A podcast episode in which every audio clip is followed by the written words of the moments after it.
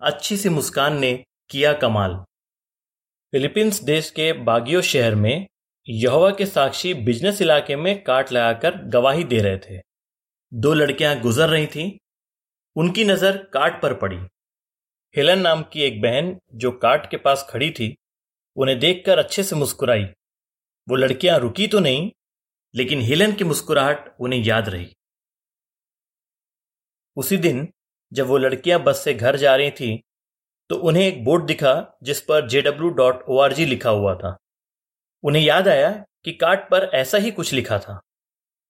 वो बस से उतरी और उस इमारत की तरफ़ बढ़ी जिस पर वो बोर्ड लगा हुआ था। वो हमारा राजघर था। गेट पर लिखा हुआ था कि अलग अलग मंडलियों की सभाएँ कब कब होती हैं। फिर वो लड़कियाँ अगली सभा में गईं और सोचिए राजघर में घुसते ही उन्हें कौन दिखा? हेलन। उसके मुस्कुराते चेहरे को देखते ही वो उसे पहचान गई।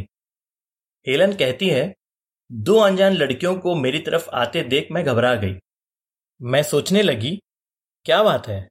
वो क्यों मेरी तरफ़ आ रही हैं? लेकिन फिर उन्होंने हेलन को बताया कि वो उसे कैसे पहचानती हैं। लड़कियों को सभा अच्छी लगी और भाई बहनों से मिलकर भी अच्छा लगा। उन्हें ऐसा लगा जैसे वो अपनों के बीच हैं। सभा के बाद जब उन्होंने भाई बहनों को राजघर की सफ़ाई करते देखा तो वो भी मदद करना चाहती थी। उनमें से एक लड़की अब देश छोड़कर जा चुकी है, लेकिन दूसरी लड़की सभाओं में आने लगी और बाइबल अध्ययन करने लगी। ये सब एक अच्छी सी मुस्कान का कमाल है। लेख समाप्त।